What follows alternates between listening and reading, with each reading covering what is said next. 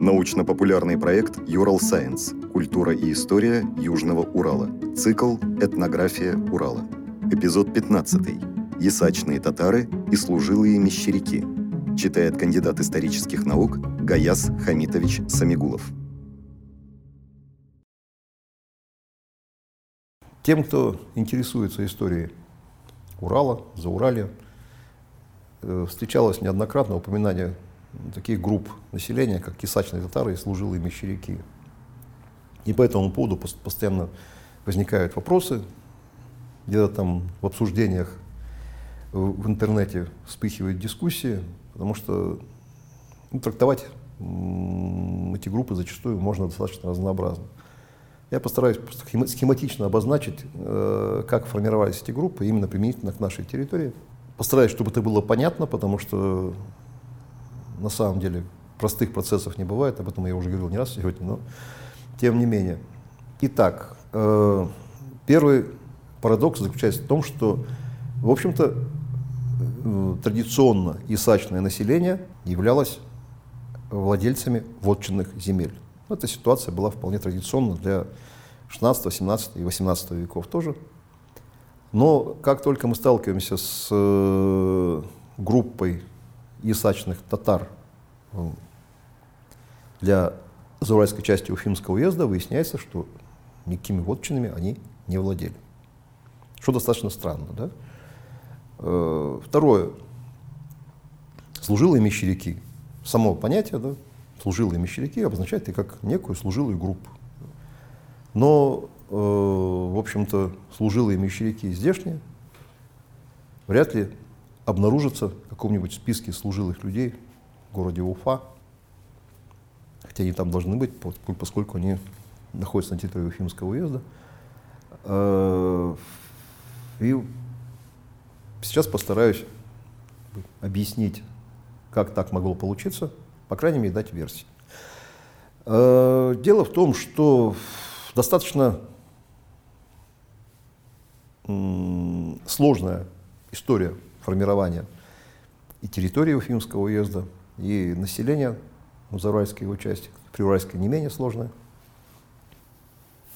привела к тому, что здесь э, часть тюркского населения, э, которая не относила себя к башкирам, проживала ну, минимум 17 века. Вообще очень большое подозрение, что это, э, собственно, люди потомки тех, кто вообще жил здесь еще и в 15-16 веках, но в силу разных причин, ну, в частности, ухода их предков, скажем, в степь, возвращение обратно где-нибудь во второй половине 17 века, когда их вотчинные угодья уже были отданы под слободы, и фактически некуда было возвращаться и так далее и тому подобное, сформировало прослойку людей,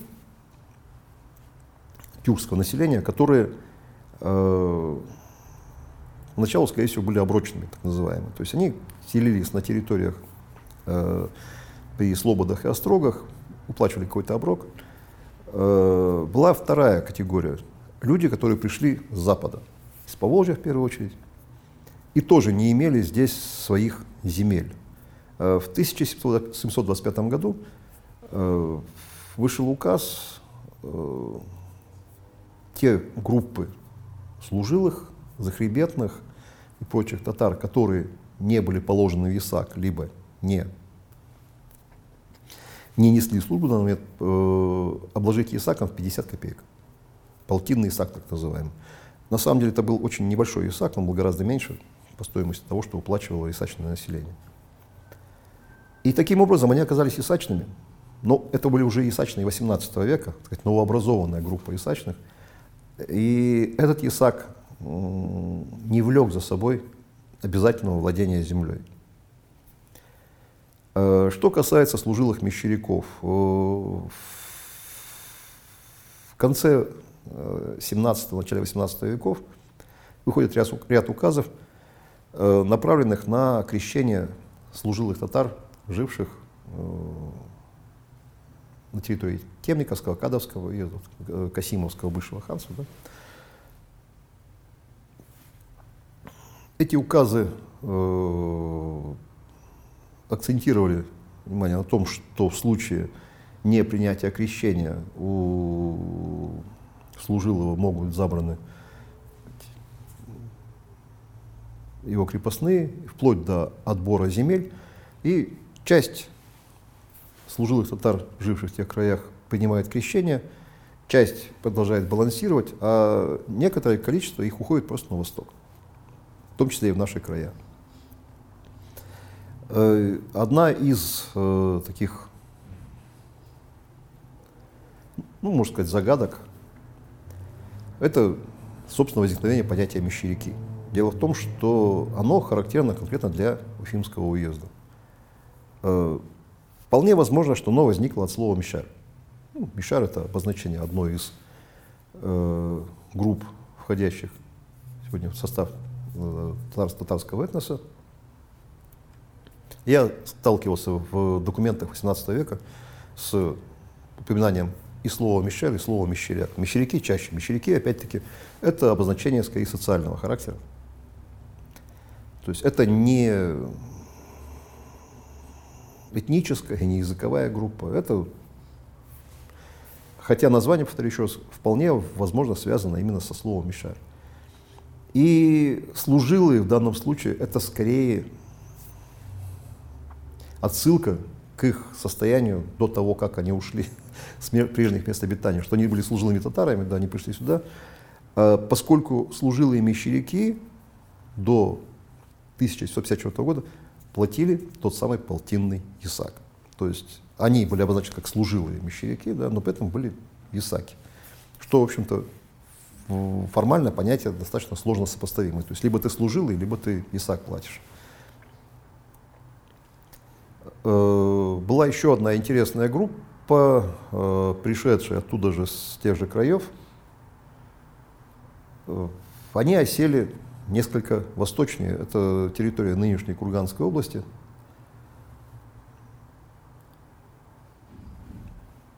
И, судя по всему, возглавляли их Танкачевы, достаточно известная группа Мурс, служилых Касимовского ханства.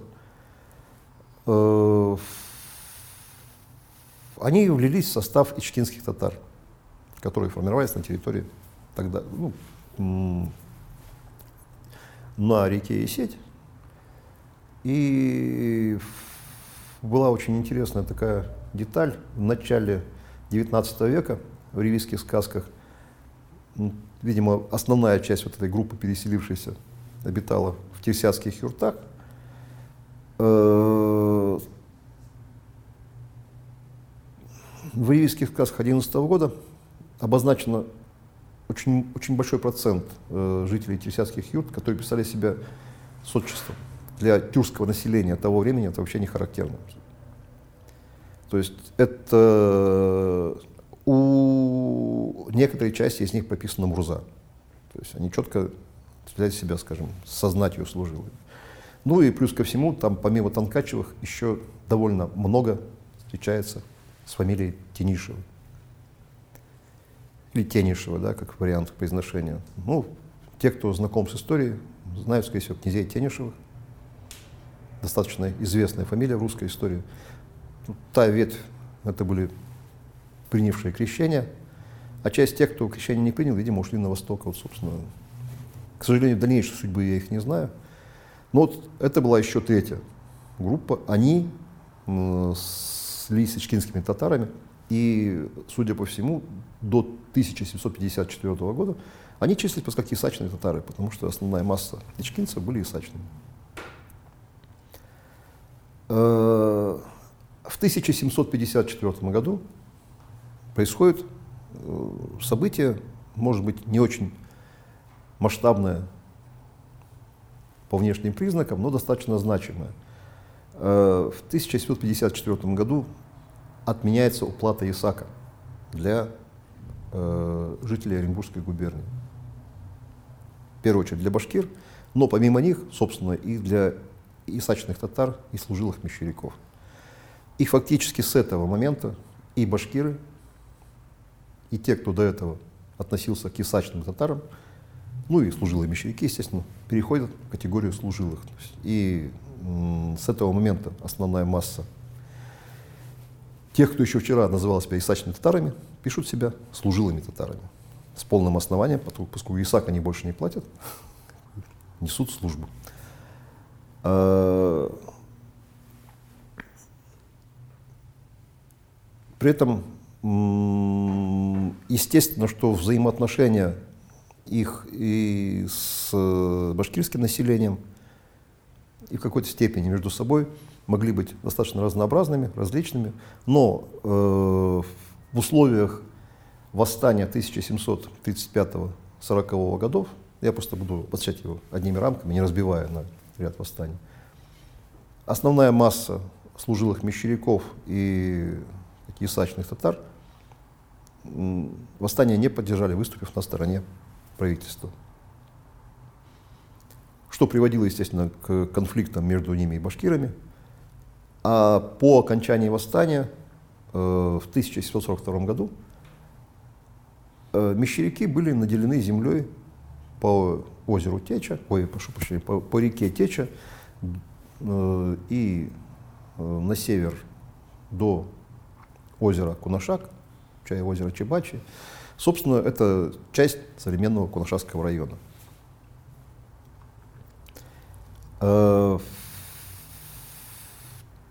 Часть мещеряков, э, в частности, мещеряки, которые основали деревню Тюбук, заключили договор с башкирами Котинской волости на получение вечное владение земли на э, основе уплаты оброка.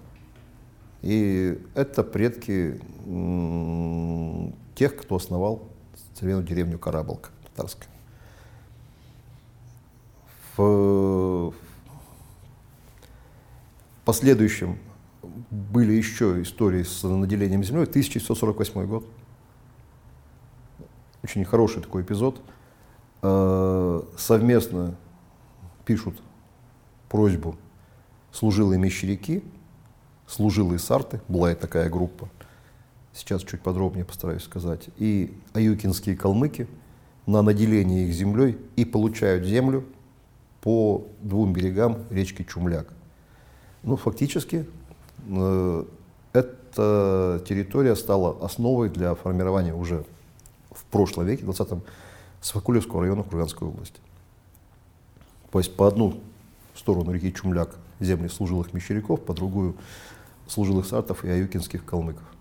Вот э, служилые сарты – это потом, ой, потомки, да, э, выходцев из Средней Азии, но их предки из Средней Азии вышли, скорее всего, достаточно давно. В 17 веке, в начале 17 века, сказать точно не могу. В Заурале они переселились уже в начале 18 века, но из существовавших к тому времени деревень приуральских. И их обозначение служилые сарты тоже достаточно своеобразно, потому что сартами вообще традиционно называли земледельцев Средней Азии. Они не служилые. И формирование этого названия для меня до сих пор загадка. Ну, наверное, оно как-нибудь разгадается. Ну, там просто еще один момент. Их, в общем, э, подтверждение тому, что сарты в данном случае именно обозначало э, земледельцев, в ряде документов их называют тезиками. Тезики, таджики — это тоже обозначение земледельцев. Э, а аюкинские калмыки — это группа калмыков, которые были названы как бы, объединительно по имени э, хана Аюки, который возглавлял поволжских калмыков э, в начале XVIII века. И преимущественно это были э, потомки тех калмыков, которые попали в плен башкирам. И были рассеяны по разным э, властям башкирским. Э, формирование этой волости, оно достаточно хорошо прослеживается по документам. Когда, скажем, готовились документы о наделении их землей, в одном из э, указов было прописано, что они должны сами определить, будут ли они платить э, наряду с башкирами ИСАК нести службу, либо они, в принципе, определят другой характер. Они выбрали вариант именно несения вместе с башкирами. Тем самым они вошли в сословие башкир, и уже при составлении э, наказа в ложенную комиссию, там башкиры других властей писали, что среди нас живут издавна э, сарты и калмыки, они пришли в давних временах, типа, что и от нас они почти ничего не отличаются, поэтому давайте будем называть просто башкирами. Но, тем не менее, в документах еще в 19 веке, в середине 19 века их зачастую называли именно сартами и башкирами, ой, прошу прощения, сартами и калмыками. И, собственно, волость, которую они проживали, сначала она, они числили отдельно, сартская и калматская волости, но впоследствии она получила название Сарт-Калматская. Такое отличение от темы да, исачных татар и служилых мещеряков, но это к тому, что группы, э, переселившиеся или оказавшиеся там в, на нашей территории в разные времена по разным причинам, или даже сформировавшиеся именно в процессе да, формирования волости, это не исключительно черта там, татар или мещеряков. Ну а в 1798 году было сформировано башкиро-мещерякское войско, и все э, татары, мещеряки, которые до этого по, под разными обозначениями жили на территории Уфимского уезда и несколько даже за пределами его, они были включены, э, в данном случае Исетской провинции и Уфимской провинции.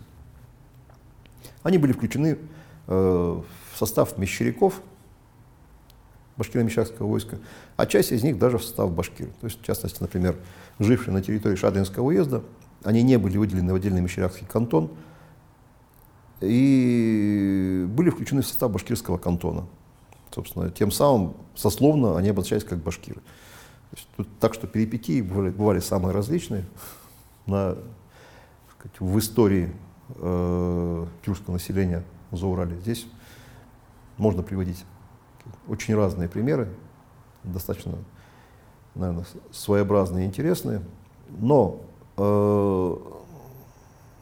очень часто, когда мы пытаемся интерпретировать однозначно принадлежность э, человека, даже языковую, да, основываясь на обозначении